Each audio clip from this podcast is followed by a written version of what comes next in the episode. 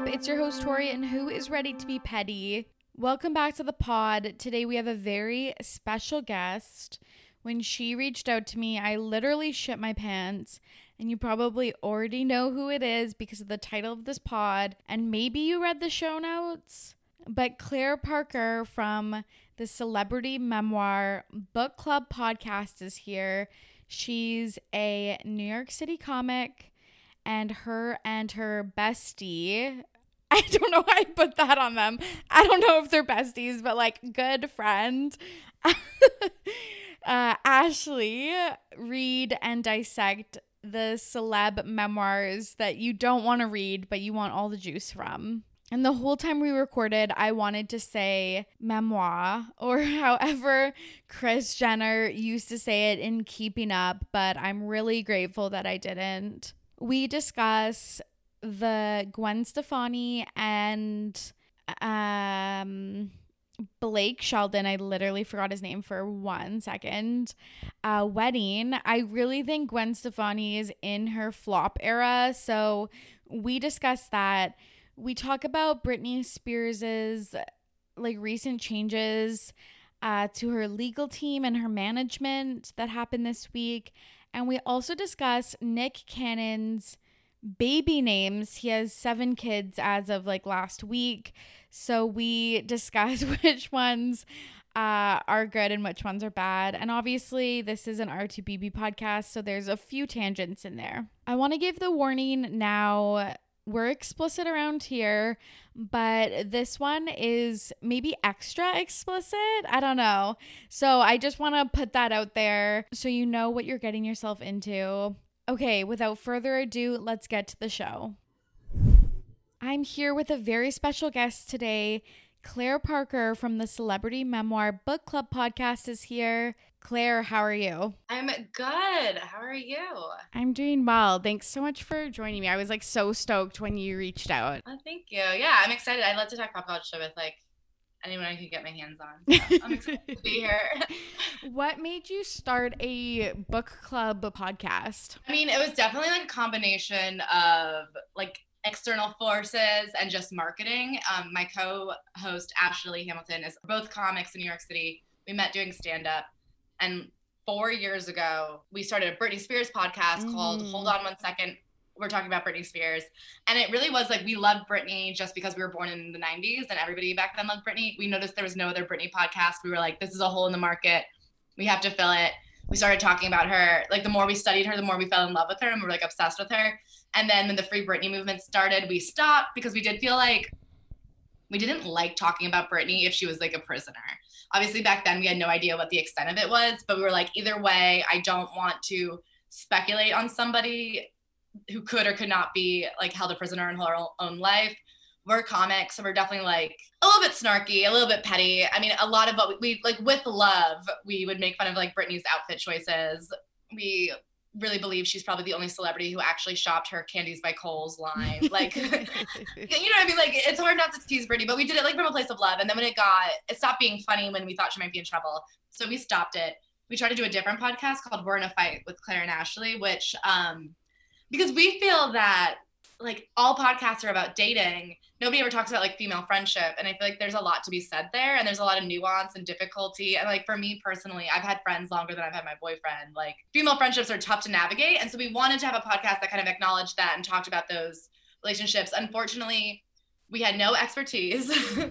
We also couldn't get people to come on and like openly talk about fights they've had with friends. And so it was just me and Ashley fighting with each other every week. And we were just like crying, like literally it was ruining our friendship. So we were like, okay, we have to stop doing this. And then we were like, well, what can we do where we can talk about pop culture?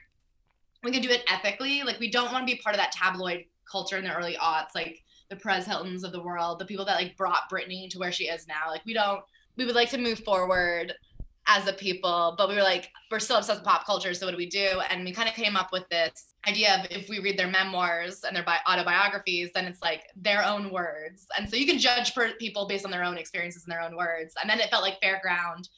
Um, la- like the year we started, Ma- Mariah Carey and Jessica Simpson both had memoirs, so it really felt like, okay, this is the universe saying, go for it, this makes sense. And we've been reading memoirs ever since.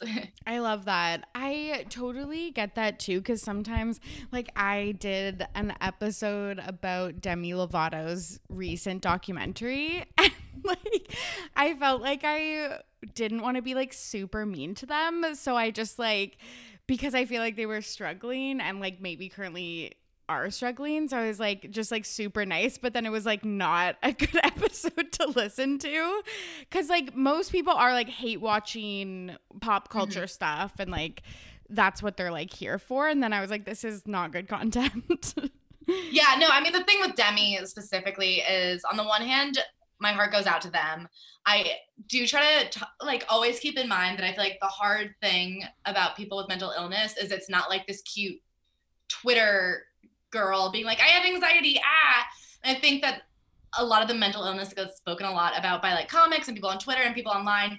It's kind of like this glamorized version of depression where we're all Lana Del Rey, just like nervous at a party, not wanting to talk to anybody and coming out like having too many drinks or something. But I'm like, no, the hard people part about people with mental illness is there are people like Demi Lovato who act like indefensible sometimes, or like hard to deal with. And I always try to remember to be sympathetic even when it feels difficult. Like someone like Lindsay Lohan, when she came out pro Harvey Weinstein, yeah. after all the Harvey Weinstein stuff broke, I had to be like, okay, the thing is though, she has probably been assaulted more than anybody else in the world, and the reason it's bad to assault women is because they come out crazy like Lindsay Lohan. like like this is a symptom of the trauma, and to like get mad at her about it is hard, but God, does she press you. I mean, she pushes you. She really makes you dig deep to find sympathy for that woman.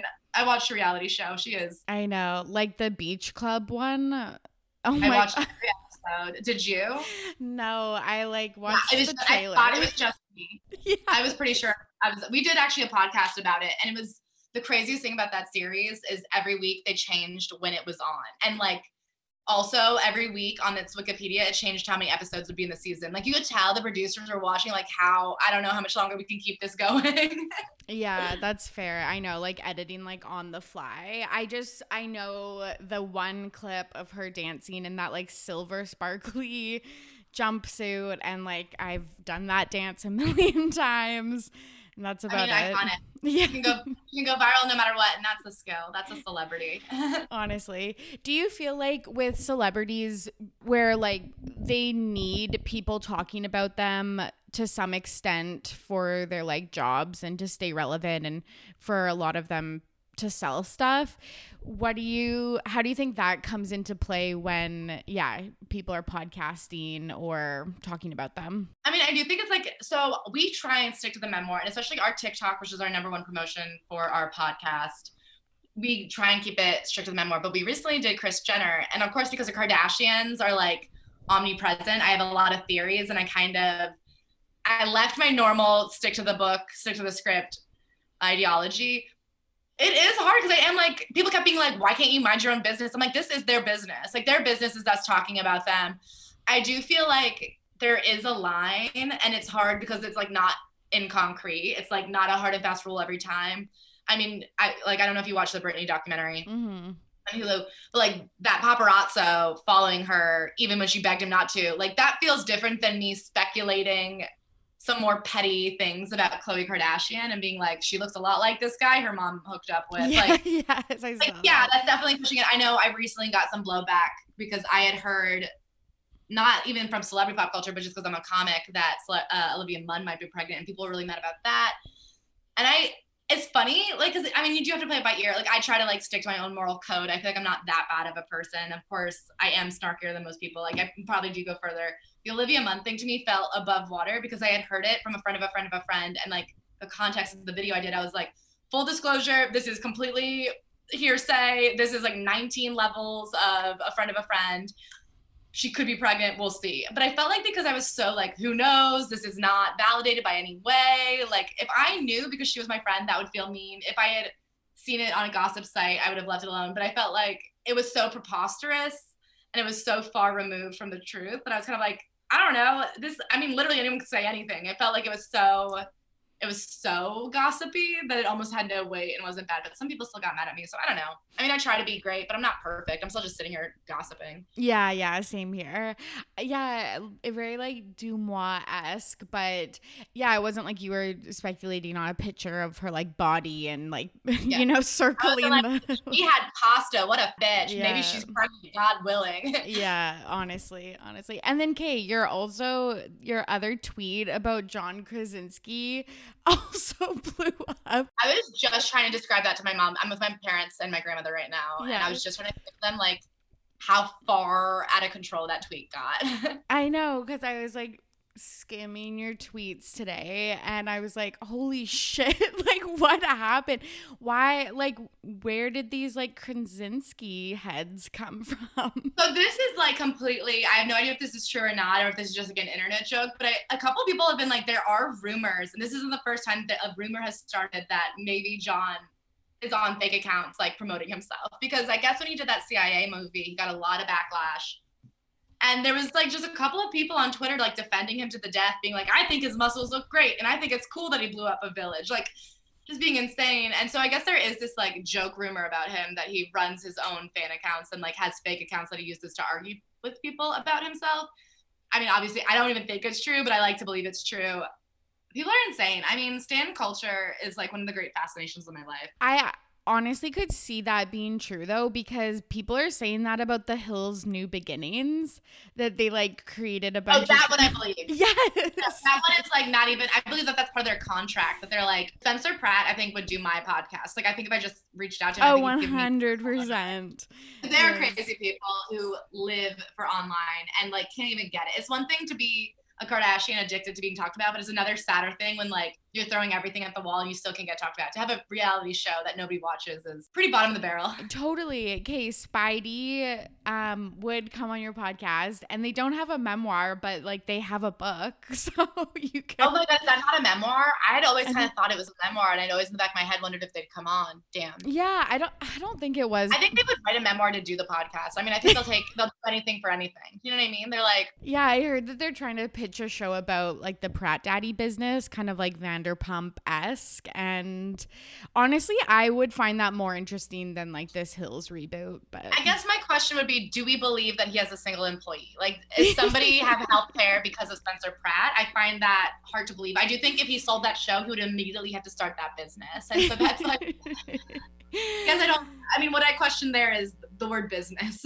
Literally. No, I do think he has employees, but they're like teenagers, like straight Very up. Sonia Morgan, like everyone's an unpaid intern. Like it's like a lot of credit, a lot of exposure. Yes, exactly. Like you're on my like Snapchat. I could see him being like, "You, it's not for money, it's for college credit." And then he's like, to to Streets University. He's like, this is the school of hard knocks and you just passed freshman year. And they're like, no, I need credit, credit. I go to like U C L A. Oh my God, I could definitely see that. Okay, so I've only read Kris Jenner's memoir. Like I haven't read anyone else's. God bless you. I mean, our tagline is we read it so you don't have to. And I really wouldn't. A lot of these books, I'm like, oh, I'm doing the Lord's work. Like the fact that I'm muscling through this garbage right now for people is so kind of me. I don't even think I could get through it. Like, and they're all ghost written, but they're still horrible. That's a very good point. I have like never thought about it that way. Like, it is crazy that they are paying professionals to write such heart hot garbage. But, literally. I mean, anyone can be a writer, I guess. You just have to know the words. Has any of them like surprised you? Like any of the content?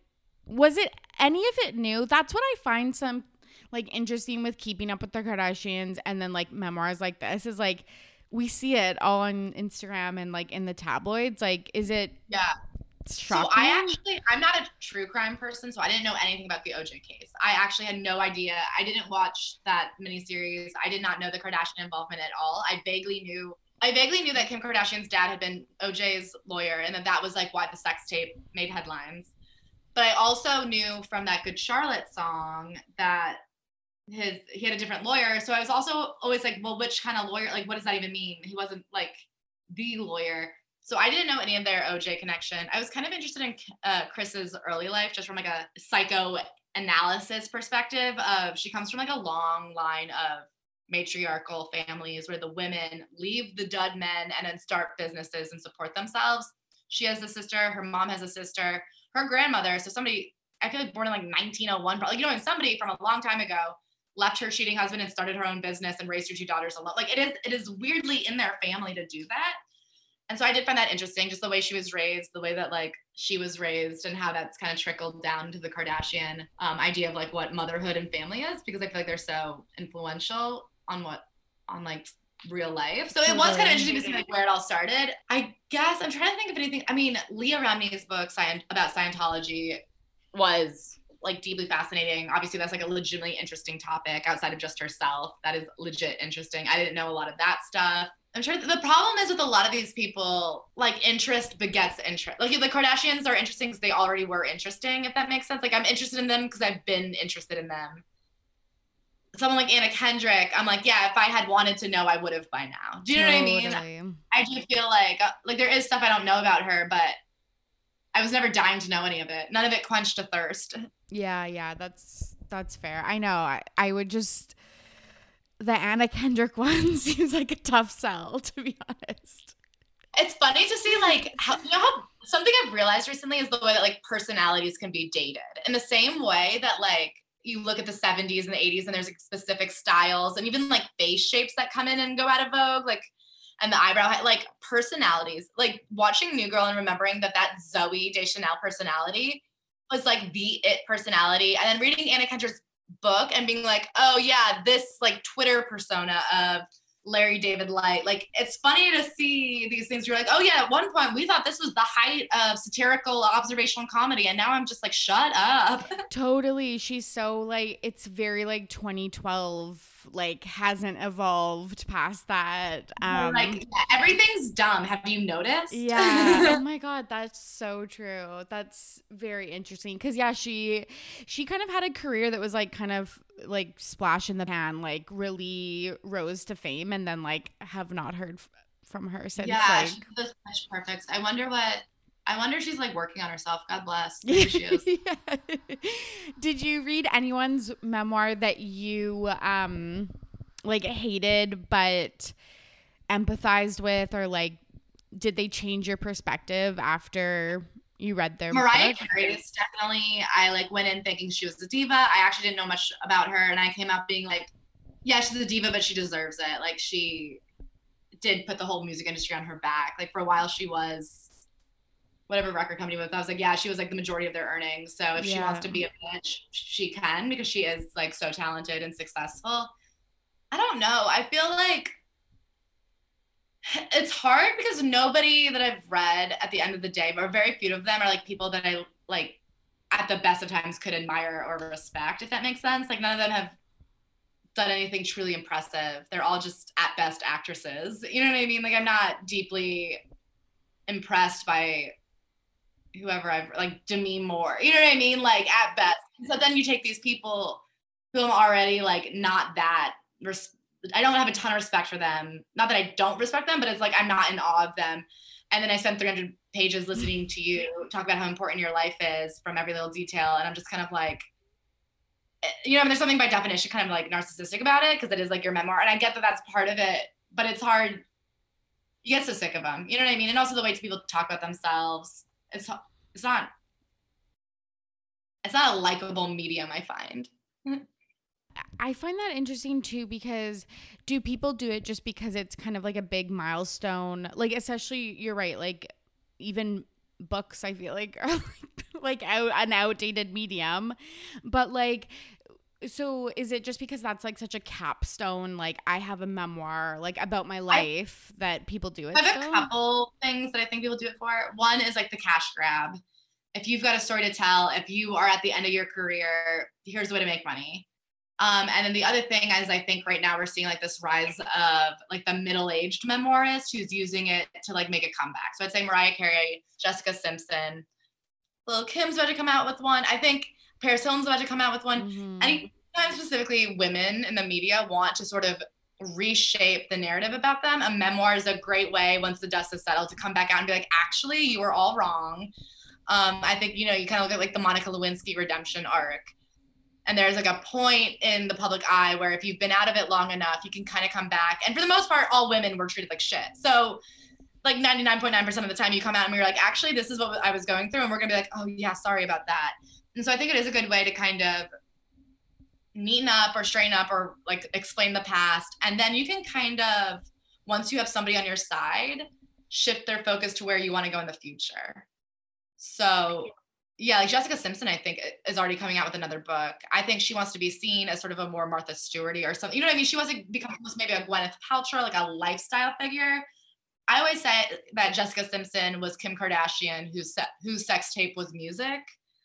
Like she entered the scene via music and singing, but very quickly became a brand and a business. And she was like, I think one of the first celebrities in, that I can recognize who became wholly a brand first and foremost. Do you know what I mean? Like yes. She made that decision pretty early on. Yes. She hasn't put out a song in a while, I think, or like a hit song in a while.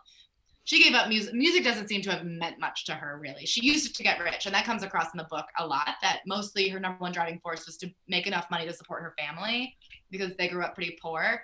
And so I do think like her her tool of choice, or like the most obvious talent she had, was singing, and she used that. And then when she could kind of parlay that into something more sustainable and that allowed her to get out of the public eye, she did that quick. Like she has, no, I don't think she has any qualms about giving up her singing career. Mostly she wanted to be rich. Totally. Yeah. I always talk about that, or I like tweeted about it a few months ago, because you're totally right. Everyone kind of credits Kim for um, having this brand where, yeah, you're the figurehead, but it, Jessica Simpson did it way before um, yeah. she did it with like her Macy's deal. And she was, her uh, company was valued at a billion dollars like yeah. years ago. So years ago. Yeah, and she like gets no credit for that. So interesting.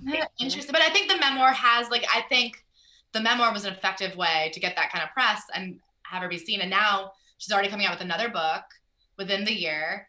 And I think she is going to like herald in this new era for Jessica Simpson, where she's again public facing, but not the way she was. But I think she'll become more of like a Gwyneth Paltrow, like a, a middle class, middle America Gwyneth Paltrow. It's interesting, like, why do you think that they would choose a book versus, like, a YouTube series like Demi? I mean, I do think you're, I think it's a more respectable medium. I think it's, um, when you remove your face from it, like, literally, when you're not judging the way they look or the way they act, there's something about having, like, the artifact of a book that I think can be edited and controlled much more tightly than a YouTube video can. I mean, I think people are more likely to sit down and read three hundred pages of a book, which will get you through twenty years, whereas three hundred pages of a YouTube, like, I don't even know. Yeah, what the equivalent is that? Medium feels very, like, to address a specific apology. It feels very, like, apology-based. You know what I mean? Like, if you come on, you're like, look, here's the deal. You want either, like, a forgiveness or you want, like, a change. If you're going to call somebody out in a YouTube video, you kind of want justice or something. A book is more like stands on its own and kind of slowly will change people's opinion. It feels much more respectful, much older.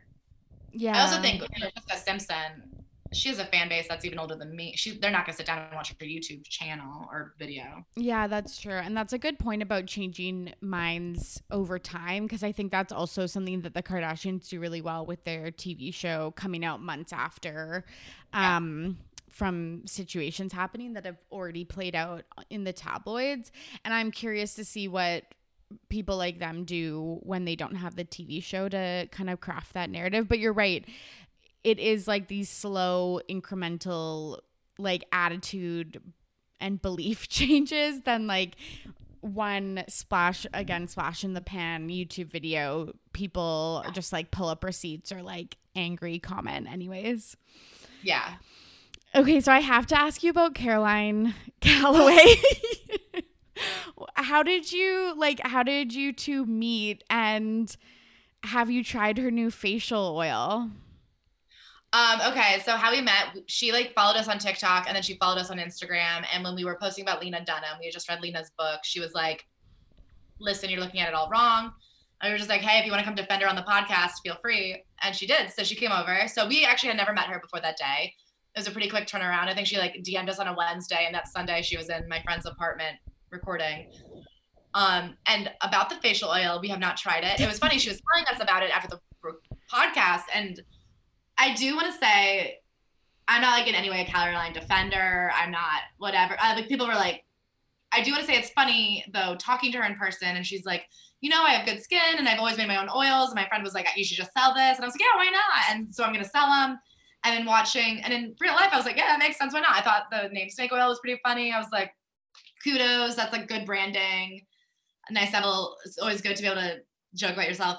And then to watch the internet respond to it, I was like, whoa, they are heated. But I was like, but they're making a lot of good, decent points. But so it was very funny because like if I had not just spoken to her the day before and heard her in real life tell me, I would have seen the tweets and the screenshots and the backlash and been like, yeah, what she's doing is absolutely insane. She is like never ending. But it was funny. I'm like, I couldn't tell you if she expected people to be that mad. I couldn't tell you like Like, I'm sure, I know she knows that people are always going to be mad no matter what, but I feel like it's easy to assume she is doing it to be controversial, but I'm like, I don't know, really. I feel like it was innocent enough. Like, when she explained to me, I was like, yeah, why not? You're just trying to make, you just got to pay rent. And then I saw it and I was like, they make a good point about the cat hair in it. And yes, the cat hair. And the lack of ingredients and yes. the legality of selling people stuff you don't tell them about. And then even the price point, I was like, yeah, that is a lot of money. But I don't think it's a scam. I think if someone's willing to pay seventy-five dollars for oil they don't know a thing about, then, like, that's on you. Yeah, that's so fair. The cat hair thing was scathing. I just feel like she is the type of person, like, I read the, you know, the Natalie story or whatever, whenever it came out, and, like, just follow her because she's in the news a lot. But um, yeah. I just feel like she reminds you of, like, like there was always one girl in high school that was exactly like Caroline Calloway. I do think she like captured, I mean, she clearly captured something because people get so enraged. I mean, the engagement we've gotten over our podcast episode with her has been incredible. And she is like, there is something about her that people really fucking respond to. Um, I mean, I've been fascinated by her for years. I like followed the Natalie thing. I mean, I've been there for every scandal. I was always like, what the fuck is going on with this girl? But it has been funny because now that she did my podcast, people have really come out against us, and like I'm getting some of the rollover hate, and in that sense, I like find myself defending her. Whereas, I, I mean, I would never normally defend her, but I also don't think she's indefensible. Like the somebody came at us and was like, "I'm gonna stop listening to your podcast because you can't give somebody like that a platform." And I was like, "Well, she's not a Nazi. Like, yeah, yeah, she's yeah. just the narcissistic white girl. Like, I mean, she's hardly." The planet's biggest enemy. Like it's it's wild watching people treat her like she's evil. Totally. Like she's kind of condescending and annoying, and like, you know, and she just keeps throwing herself out on the internet, but she's not a war criminal. Totally, totally. No, I get that. Yeah, a lot of people, but that's like, again, stan culture and then like anti whatever people culture uh, is that a lot of people do get the these rollover um like backlash for letting people speak on their platform or teasing people or like whatever you're doing on the internet. Well, that was the irony, is we had people on the one hand being like, how dare you give a woman like her a platform? And then we had the, on the other hand, people were like, you're so pathetic for using her to get clout. And I'm like, okay, well, what, what is it? Do I have the bigger platform and I gave her a platform, or am I using it for clout? Because I'm like, on the one, I'm like, yeah, we had her on the pod. We were excited to have her on the podcast because she's a much bigger name than we are. We did get a lot of acknowledgement from it. Like, you know, I mean, we got a lot of followers and listens from it. So we definitely were like happy to have her on. But I'm like, I also that is, is that like, do you know how news or headlines or anything works? The way it works is you get people interested by having people they're interested in. Totally. Like somebody was like, you guys are clout chasers. And we're like, yeah, we're trying to run a, I literally quoted Kim and I was like, maybe if you had a fucking business you were passionate about, you would know what it takes to run a fucking business, but you don't. So totally.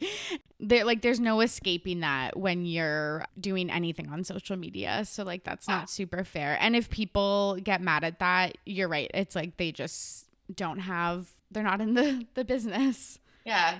It's also, I'm just like scrolled. It's so funny the way people allow themselves to get so mad. I'm like, yeah, that's not me. But if it is, I'm like probably talking about it on this podcast, but I'm not like leaving like hate comments on like Shawn Mendes's like Instagram yeah, posts. I've, I've done one. I had one time where I was like, you did something bad. It was to Stassi Schroeder, but I did feel that what she did was really evil and racist. And it's like the one one I've ever left. And I was like, what you did was fucked up. Okay, I will. Now that I said that, I'm like, there is actually one that I did. It was the girl that Is it Janelle that eats like uh, keto on TikTok?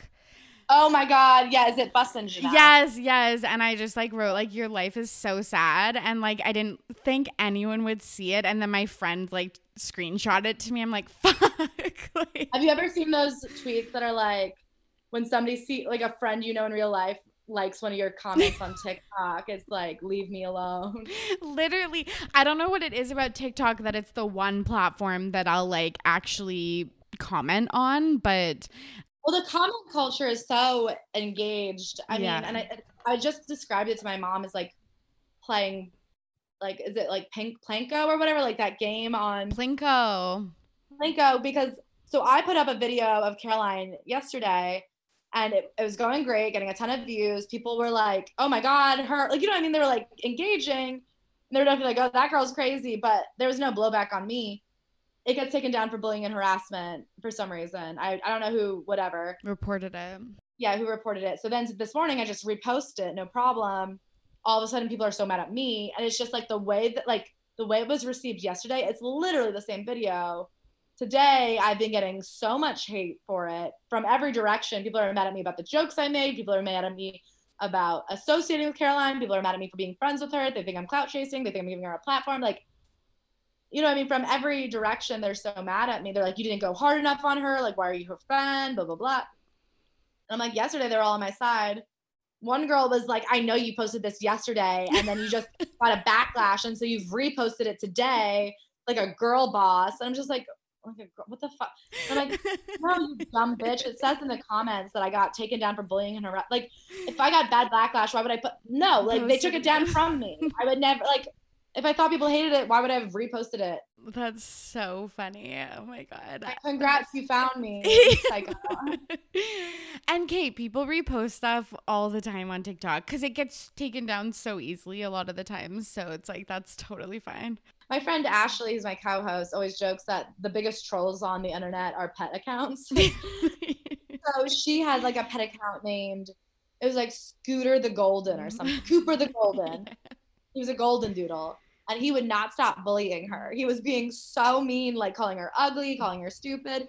And so she made a TikTok being like, why is it always the pet accounts that bully you and troll you the hardest? And then her video got taken down for bullying and harassing. Oh my God. While Cooper the Golden is at large, just bullying people. And all she tried to do was ask about it nicely. She didn't even bully him. She was just like, what is up with the dogs? That are, why are dogs calling me ugly on here? Oh my and she was, I mean, that really is. Talk about censorship. Oh my That's God. That's so funny. Do you watch Big Brother? No, I wish. I wish I did. I don't know why I could, but. they're, they're, yeah, it start. It premieres tonight, the new season, but. There was a contestant on, they've been on twice. Uh, her name is Christmas, and she had her pet account um, like attacking trolls when she was like in the house. So like her friend was just like, and every comment ended with like a paw emoji. like, like it was the real dog signing off. like. Can I tell you something that Christmas, the, the name Christmas remind me of? Here's, I'll cop to something. Yeah. It was a Ready to Be Petty exclusive. Mm. Here's the main thing I said in my life. There was a boy in my high school named Kris Christmas. And I don't, how old are you? twenty-eight. Okay, so we're the exact same age. Do you remember um, forms or like honesty boxes? Of course. Of course. Oh my God. I wrote in the honesty box, your parents must hate you if they named you that. And Kris, if you're listening, I'm really sorry. I don't know why I felt like, why did I have to write that? You knew. Oh my God. Why do honesty boxes like still haunt me to this day? I swear to God, I thought about it like last week that someone said I was like undateable. like, I had like hundreds of mean comments. Oh my God. So you, I had multiple people tell me I looked like I had Down syndrome. And so then I had to go home and be like, if this many people think it, it must be true. Oh, my God. Okay, I had, like, a handful, but I just took that as a sign that I wasn't, like, popular enough to, like, get hate. Let me tell you, it's not – the other – the grass isn't always greener. You know what I mean? It's, like, getting more – nobody was, like – nobody had an honesty box full of nice compliments. No. Like, the more comments, just more hate. So. Yeah. Oh, my God. The pink, like, devil horn logo or whatever, I can still, like – I don't know, picture it. It's seared into my memory. All right, Honesty Box. And then we had Form Spring, but that didn't, that didn't do it for me the way the Honesty Box did. No, no. That was the peak. More performative. Oh, my God. Okay, I would love to talk about Blake and Gwen's wedding. Have you seen any of their pictures that were released? Yes, all of them. What did you think about her dress? She did, like, the full, like, full bride for her second, second I wedding? Mean- I just think I speak for everybody in America when I talk about their, like, to see an American institution like Gwen Stefani, historically one of the coolest girls we have ever put out there. I mean, I always joke, like, she's a good argument in favor of cultural appropriation. Like, everybody was like, stop a culture appropriating cultures, and now she's married to Blake. So are you people fucking happy? Is this what you wanted? Honestly. Is this what you wanted? And to see her become a Republican the way she has has been so painful. I hate that. I don't know who made, did Vera Wang make her dress? I think. Ugh, I didn't read I that Vera much Wang, into it. The new, like, off-white Virgil Abloh tr- thing of putting words on the veil. Yes. I thought it looked like a cheap version of, do you remember when Angelina Jolie had a veil with all of her children's drawings yes. on it? Now that was cool. Yes. That I loved. This one I didn't. I just, you know, the whole thing makes me sad. I'm sad about what has happened to her. It makes me feel like age is not just like is not just a number, it's something that's coming. It made me feel like age is death, and it made me sad to grow up, where she used to be such a harbinger of being cool, and now she's very very very not cool. I thought they were like a fake couple. Like, I still low-key think they're fake a fake couple, because what do they talk about? I have a horrible idea. Like, I I just had this horrible vision of our punk rock queen, our ska princess, just like laughing at his jokes at a table that nobody else is laughing at them. And she's just like, like your stuff, like, t- like I just imagine a lot of their conversations is her turning to Blake and being like, tell them about that thing you said. The like, you know what I mean? Like, I just, I just imagine she's a shell of her former self. It's like the worst episode of Stepford Wives. I'm so sad about it. Okay, and he used to date Miranda Lambert too, who is also like very cool girl. So like, what's his... his charm? At least she's country though. Do you yeah know what I mean? Yeah. And let me say though, and now she's dating a cop. I think she's like married to a cop, so oh god. I don't know, I like, you know what I mean, he's a square jawed famous man. Like, I get that he has an appeal. It just, it hurts to see, you know, you would have liked her with a Travis Barker. You yes. would have liked her with a, an M G K, the bad lip filler, the voice. I don't know when the last time she did music was. It's just sad to see that somebody that was like once so fucking cool has become so suburban. Yeah, she has released music with Blake, but it just like has like I didn't listen, obviously. Like, and it was so weird because like this is again being like it's so vanilla. Carson Daly officiated it. He went on the Today Show to like share all about it. Was that like a P R deal? Did he pay them to get to do that? No, he's like, I've been friends with Gwen for twenty-five years. But like, I don't understand why he had to officiate. Was he gonna be like, here's the top ten moments that they said I like? I just feel like, man, everything you're saying is bumming me out. I know, and he like went on the show and like I thought spilled way too many intimate details of like a guest that I I guess they did like a whole like people spread and shit, so it they probably want all of this attention, but I was like, I wouldn't want like guests to my wedding talking about this on like a morning news segment. But um he said that Blake's vows were an acoustic song. Uh, so she gave her vows like the normal speech, and then he sang her a new song called Reach for the Stars. I know we're on a podcast, so you guys can't see me shaking my head in horror, disgust, and honestly, sadness. But let me tell you something. If my husband, I have a boyfriend, I love him, I can't wait to marry him one day. If he surprised me with an acoustic vow song, I would walk out. Honestly, how awkward. I'd be out. How awkward. And like he pulled out like a wooden stool and like grabbed his guitar and his mic and did a like full performance. My boyfriend's very shy, and I always say to him, I will, like, the last thing I'd ever do to you is make you write your own vows.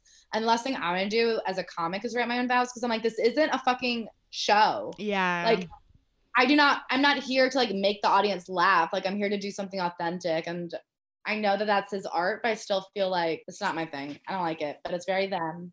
It is. I wish I knew it sucks. I just, I don't know. I, I'm like anti-wedding in general. So an acoustic performance, in addition to like thinking about saying something personal in front of like my parents and my closest friends and family, is just a no from me. I think one of the other big headlines from this is that Adam Levine wasn't there. Are you surprised by that, or do you think their friendship was just like for The Voice, a T V show no I one watches? I never watched The Voice, but no. Like, why would they be friends? I mean, it's just my, yeah. I mean, like a lot of my colleagues aren't going to come to my wedding either. They're just coworkers. Literally. I saw a tweet the other day that was like, normalize using correct words like colleague and like acquaintance, and I was, I'm like, I'm all for that. I don't want to hang out with these people outside of work. Yeah, I mean, like, they are just coworkers. Mm-hmm. I don't even, it's not even like I I just quit my job, but I was close with a lot of my coworkers because we're like down in the trenches, nine to five. These people aren't like hacking it out in a cubicle with only a snack break to bond. Like, these are people that probably work a couple weeks a year. You know what I mean? Like, yeah, the amount of time they probably spend together overall in a year isn't much, I don't think. And when they're on, they're on. I don't think they're just like farting around. Literally. Or like, I would be hiding in my trailer. Yeah, they all have their own trailer. And even those seats are so far apart. They're all like socially distanced. Yeah. They're in those giant chairs. Anyways, I wish them the best. And then I hope they just like peter off into obscurity. I literally wish them the worst. I would love for them to be divorced and then for Gwen to re-find herself and like give us like the bangerest middle-aged broke up divorced woman album of all time. Oh my God, yes. I that would be very cool. And like bring back the plaid pants so the rest of us can. Like, yeah, maybe I'll do it. Maybe I'll take a page out of old, like, now that she's dead, like a phoenix, I'll be her. Yeah. Oh my God. And like Avril Lavigne just got a TikTok and was wearing like a tie. Like, this should be her time to like have a resurgence. I hope you cheat, Blake. Blake, I hope you cheat. Knowing Blake, like, honestly, that's like probably in the in the stars for I them. I think cheating like with like a cocktail waitress who's like nineteen and ugly, honestly. Yeah. He seems like a whole, a whole type person. At like a layover at a airport or something, like on a business trip. In other big celeb news, Britney's like whole team is resigning. I know you don't love talking about Britney Spears, but I just find this like really interesting. We haven't actually, since I haven't podcasted in a month, sorry everybody, I haven't covered a lot of the Free Britney stuff, but it's in the works. It's just like so weird that her court appointed attorney resigned, and then her manager, like longtime manager, resigned. Do you have any ideas of why this could be happening? Well, I've heard one of the things that she's saying is she's retiring, and then two, I think just like bad press, like, you know what I mean? I think if you can get out of there before everything, the ship crumbles. I think they see the tides are turning, and any respectable law office wouldn't be a, want to be a part of that. I know Bessemer or Bessemer Trust, which was the the co-conservator that was supposed to come on with Jamie Spears and handle the financial aspect of her life, they never actually went into effect, and they completely resigned and they pulled out. So I do think that, I mean, it's, it's just, they're kind of getting canceled right now. Nobody wants to be a part of that team. Yeah, that's a really good point, because you're right. Like, they would have been, it's public knowledge that these people were working like for the conservatorship, but you're right. I feel like it was a really big turning point when Britney spoke to the courts like a week ago now, yeah, or two weeks ago. So that's a good point. Like, now many more people are talking about them versus just like the Free Britney movement, which was like kind of still contained up until like, yeah, I think the Hulu doc. Yeah, I was seeing this kind of frivolous, and now it's like so intense. I just can't imagine work. I mean, you have to, like, these are people with jobs, like the amount of texts and emails, like you had to think like the stress is just not worth it. I found it really weird that her manager, Larry Rudolph, um, said that he hadn't spoken to her in two point five years. I don't know why I said two point five, like that was the increment, but like that's so weird to me that, like, again, I just find, yeah, like you didn't talk to her. She's like clearly in distress. I can't imagine he's particularly, I wonder if that's just because she, there was no money to be made off of her for a while, especially during, I mean, a year and a half of that was the pandemic. True. The year before that, she walked off the stage, didn't talk to anybody. I mean, there has been a lot going on in her life specifically. And so I wonder if he's just like, I have other business to attend to. I'm sure he's got assistants and stuff. You know what I mean? I wonder if it was just like not a meeting he needed to be a part of. She, also, two and a half years ago, they put her in that mental institution. So I, maybe he's just like, all right, business is not booming. I'll check back in next time we need to set up a deal. And there just hasn't been a deal set up yet. Yeah. And if she is permanently retiring, then like, she would no longer need his services. But I guess maybe it's good that they had just like a manager client relationship. But I'm like, wouldn't you be like checking in at like Christmas or something? I don't know. I wonder how much access she's allowed to have. It sounds like they keep her pretty controlled. Like she said that thing about how she's not allowed to see her friend who lives down the street. I wonder, I mean, I do wonder how many people she's even allowed to talk to. Like, and I also, I imagine she hates everyone around her. It feels like if you are near her, you hate her and don't respect her or care about her at all as a person because she's been a prisoner for so long. So I don't think, you know what I mean? I don't think people are like jailers aren't texting Merry Christmas to people they keep behind bars. Fair enough. I saw a conspiracy theory that Kim Kardashian is linked, could be linked, like a oh, I saw that too. Yeah, yeah, like a similar situation with her and Kanye of like when he. I don't know, when he was tweeting like a year ago about Kim trying to put him into involuntary uh, like conservatorship. What did what did you think about that? I feel like it's totally possible. Um, I do think Lou Taylor is responsible for a few other conservatorships. I think Amanda Bynes. I think Misha Barton was put in one. I think so. Lou Taylor is kind of like made it happen. I mean, she like invented them for celebrities basically. And so if you want the best and the Kardashians love the best, you would go to her. And I'm sure they were considering it. Yeah. And I'm sure they just have her on as a consultant to be like, when can we, like what, you know what I mean? Like you have to start building that case for a while. So they're probably like, what evidence do we keep? What do we do? What's the best thing? Like, how do we keep this under wraps? And also it seems like they have a, a full like network of dr- judges and lawyers who are kind of in their pocket. So, I mean, if you wanted it done, you would go to her. Yeah, I agree with the judges thing because I've been following Tristan Thompson's paternity scandal about the woman who claims that they share a kid together. And she keeps saying like they paid off the judge, they paid off the like paternity test people and stuff like that. And I don't know. I, I, I like literally believe that. That's so wild. Uh, yeah, I believe it too. I don't think like anything, like I don't trust any. I'm like kind of a conspiracy theorist at this point. Yeah. I like the way we're like, well, the judge said, the court said, like at this point, I have very little trust in the American justice system at any level from like the cops up to the judges. Like, I mean, I don't know if this woman is using that to her advantage, but I wouldn't put anything past anyone. Yeah. I mean, look at that. Yeah, yeah. The last thing I wanted to talk to you about is Nick Cannon, because he has had like, he needs to release a memoir, honestly, because I want to hear about these like seven kids that he's had in like ten years. I mean, do you think he knows them? I have to say, well, I don't think you'd even mention the kids in the memoir, honestly. Oh my God. Um, I mean, does he seem like, what do you think, what impact do you think that has on his life? It seems like he gets them pregnant and then he shows up for a pregnancy photo shoot and then that's it. And then I'm sure he's paying checks, but like I don't think he's a present father to like seven kids with four moms. I like think it would be a few pages at the end of his memoir. I mean, I've never been a Nick Cannon person. Neither. Yeah, he was like endorsing Kanye last year and stuff. He's he's a mess. He's very like anti-abortion and stuff. He's very like clearly, but I I did think when he had the twins with Mariah Carey that he did seem like really involved in their lives, and then just kind of like that was ten years ago. That yeah. Also, I do think it's the mother, the power of the mom. I mean, Mariah Carey. I think I saw court documents that said when they got married, she was worth like four hundred million dollars, and he was worth like four hundred thousand dollars or something. You know what I mean? Like I do think in that situation she held all the power, and so to be near her, he was going to be near the kids by default almost. Yeah. Do you know what I mean? I think in the way that I feel like I see that with men sometimes where like they have favorite kids based on who the mother was. Like I know like Jack Nicholson has some kids who t- he like acknowledges and some kids he doesn't based on like how legitimate or intense the relationship that the formed the child was.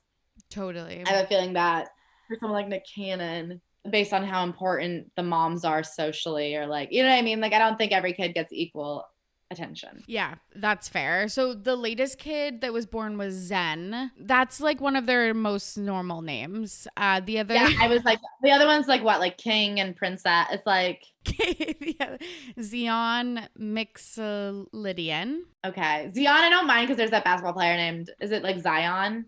Oh, it, is it Zion? Because like Zion National Park. And there's also Zion, a basketball player. So I'm like, all right, I can name three other Zions. So we'll give it to you. Okay, I'm I'm gonna take that but one. What as... are the other ones? What are the other ones? Okay, this one's. I think I'm gonna ask you what you actually think is the worst one. So there's Zen, Zion, Zillionaire. H E I R. Yes, like millionaire, but zillionaire. Okay. Powerful Queen, Golden Sagon, Monroe, and Moroccan. Okay. I think Zillionaire is the worst for me. Yeah. And then, wow, either Powerful Queen or Golden Saigon, you're saying? Yeah. Golden Sagon? There's no I in it. Because I thought it was going to be Saigon too. But I don't think I, I, may, I maybe I just wrote it down wrong. Who knows? We do shoddy um, research I think here. Powerful. I, I think I don't know. It's really hard. I think I guess Powerful Queen I think is worse than Golden Sagon, and then Moroccan I think is next worst, and then Zen, and then Monroe. I actually don't mind Monroe. I think that's cute because I like the name nickname Roe. I think that's very cute. Monroe is like it is like a last name. I also am okay with like sounds. I'm okay with like, you know, names that are maybe from other cultures. It's when you just take words that mean nothing. Like like when you take like a word and make it a name, like adjectives can't just be a name. Like powerful, no. Golden, no. Zen. Moroccan. Yeah. At least Zen is a noun, which I feel like, I don't know, there's something about like Zen. At least it's like a calm word. Pa- powerful is a lot. It's a lot to announce yourself as powerful. It's a lot to announce yourself as Golden Sagon. That one sounds to me like a sack full of pee. Moroccan is weird. Moroccan is a weird name. I think that the worst for me is Powerful Queen, just because I can't imagine. I always think that people compare celeb baby names when they're like, oh, when they do roll call in school. But it's like they're not going to be in normal schools. They're going to be. The thing about Nick Cannon's like seventh baby is She Might. The problem is it's really kind of overstepping his fame. He's going to go down as Mariah Carey's baby daddy. And so now this child is like Mariah Carey's baby daddy's other baby. Yeah. I do think that he's kind of overstepping his fame. That's such a good point because you can get away with it when you're Kim Kardashian and your kid's name is North or Psalm. There is literally no cho- chance North or Psalm try to become normal people designer. Yes, Powerful Queen might, might have, have to go to college and get, you know what I mean, a communications job and oh my god oh my god like I just do think that there will never be a time North or or Rain or any of those kids won't be known before they enter the building. Powerful Queen will be, it's not even a job thing, they'll be at a dinner party one day where people just won't already know who they are. And it'll be like, why is that your name? Totally. Unless they are so embarrassed that, again, their parents are like Nick Cannon. And the problem with names is that you get really normalized to them. You know what I mean? But the, like, that's all they'll ever know. So they won't know it as a weird name. Yeah. They'll have that every time someone makes something. They'll be like, I met a woman in the Hampton named Hedges one time. I'm like, that's funny. But we just thought, it, it, like, she didn't even know because that's all she knew. I know. Hedges. And like, also, over time they seem less weird. Like I remember like Apple, um Gwyneth's now kid, it's totally normal. Yeah. I would not even bat my eyes at that, but now it's like Powerful Queen. I just I don't think I'll ever get over that. Or Zillionaire, nickname Zilly. I don't like I don't like any name that refers to like being rich. Yeah. So like the Housewives, there's a lot of Cashes, there's a lot of like Cruises. Like I don't like anything Hilton. There's a couple to like name your daughter Hilton first name is so trashy to me. Yeah, or like there's Baron and Rain. I don't like when it's like referring to like power and money, like yeah. systems and stuff. That's the the last of it. Thank you so much for um joining me on the pod. I appreciated it. Thank you so much for having me. Where can the listeners find your podcast and your socials? So Celebrity Memoir Book Club is everywhere you can get podcasts. It's with a memoir. That's the, it's like a purple one. You'll find it. Um, and then I'm Claire the Scare on TikTok and on Instagram. Thank you so much. Thank you for having me. Thank you so much for listening, and thank you, Claire, for joining me on today's episode of R T P P. If you enjoyed the epi, the best thing you can do is tell a friend or post about it on social media. I will be asking you this till the end of time, but it really helps the pod find new listeners, and that means we get to talk about more stuff together. If you're not already, you can follow me on all socials at R T B P Podcast. We do have our longer form Britney special coming out, but what else do you want to hear about next? Let me know. You can just slide into my D Ms. I hope you are safe and healthy out there. As always, I'm your host, Tori, and I am ready to be petty. See you soon. Bye.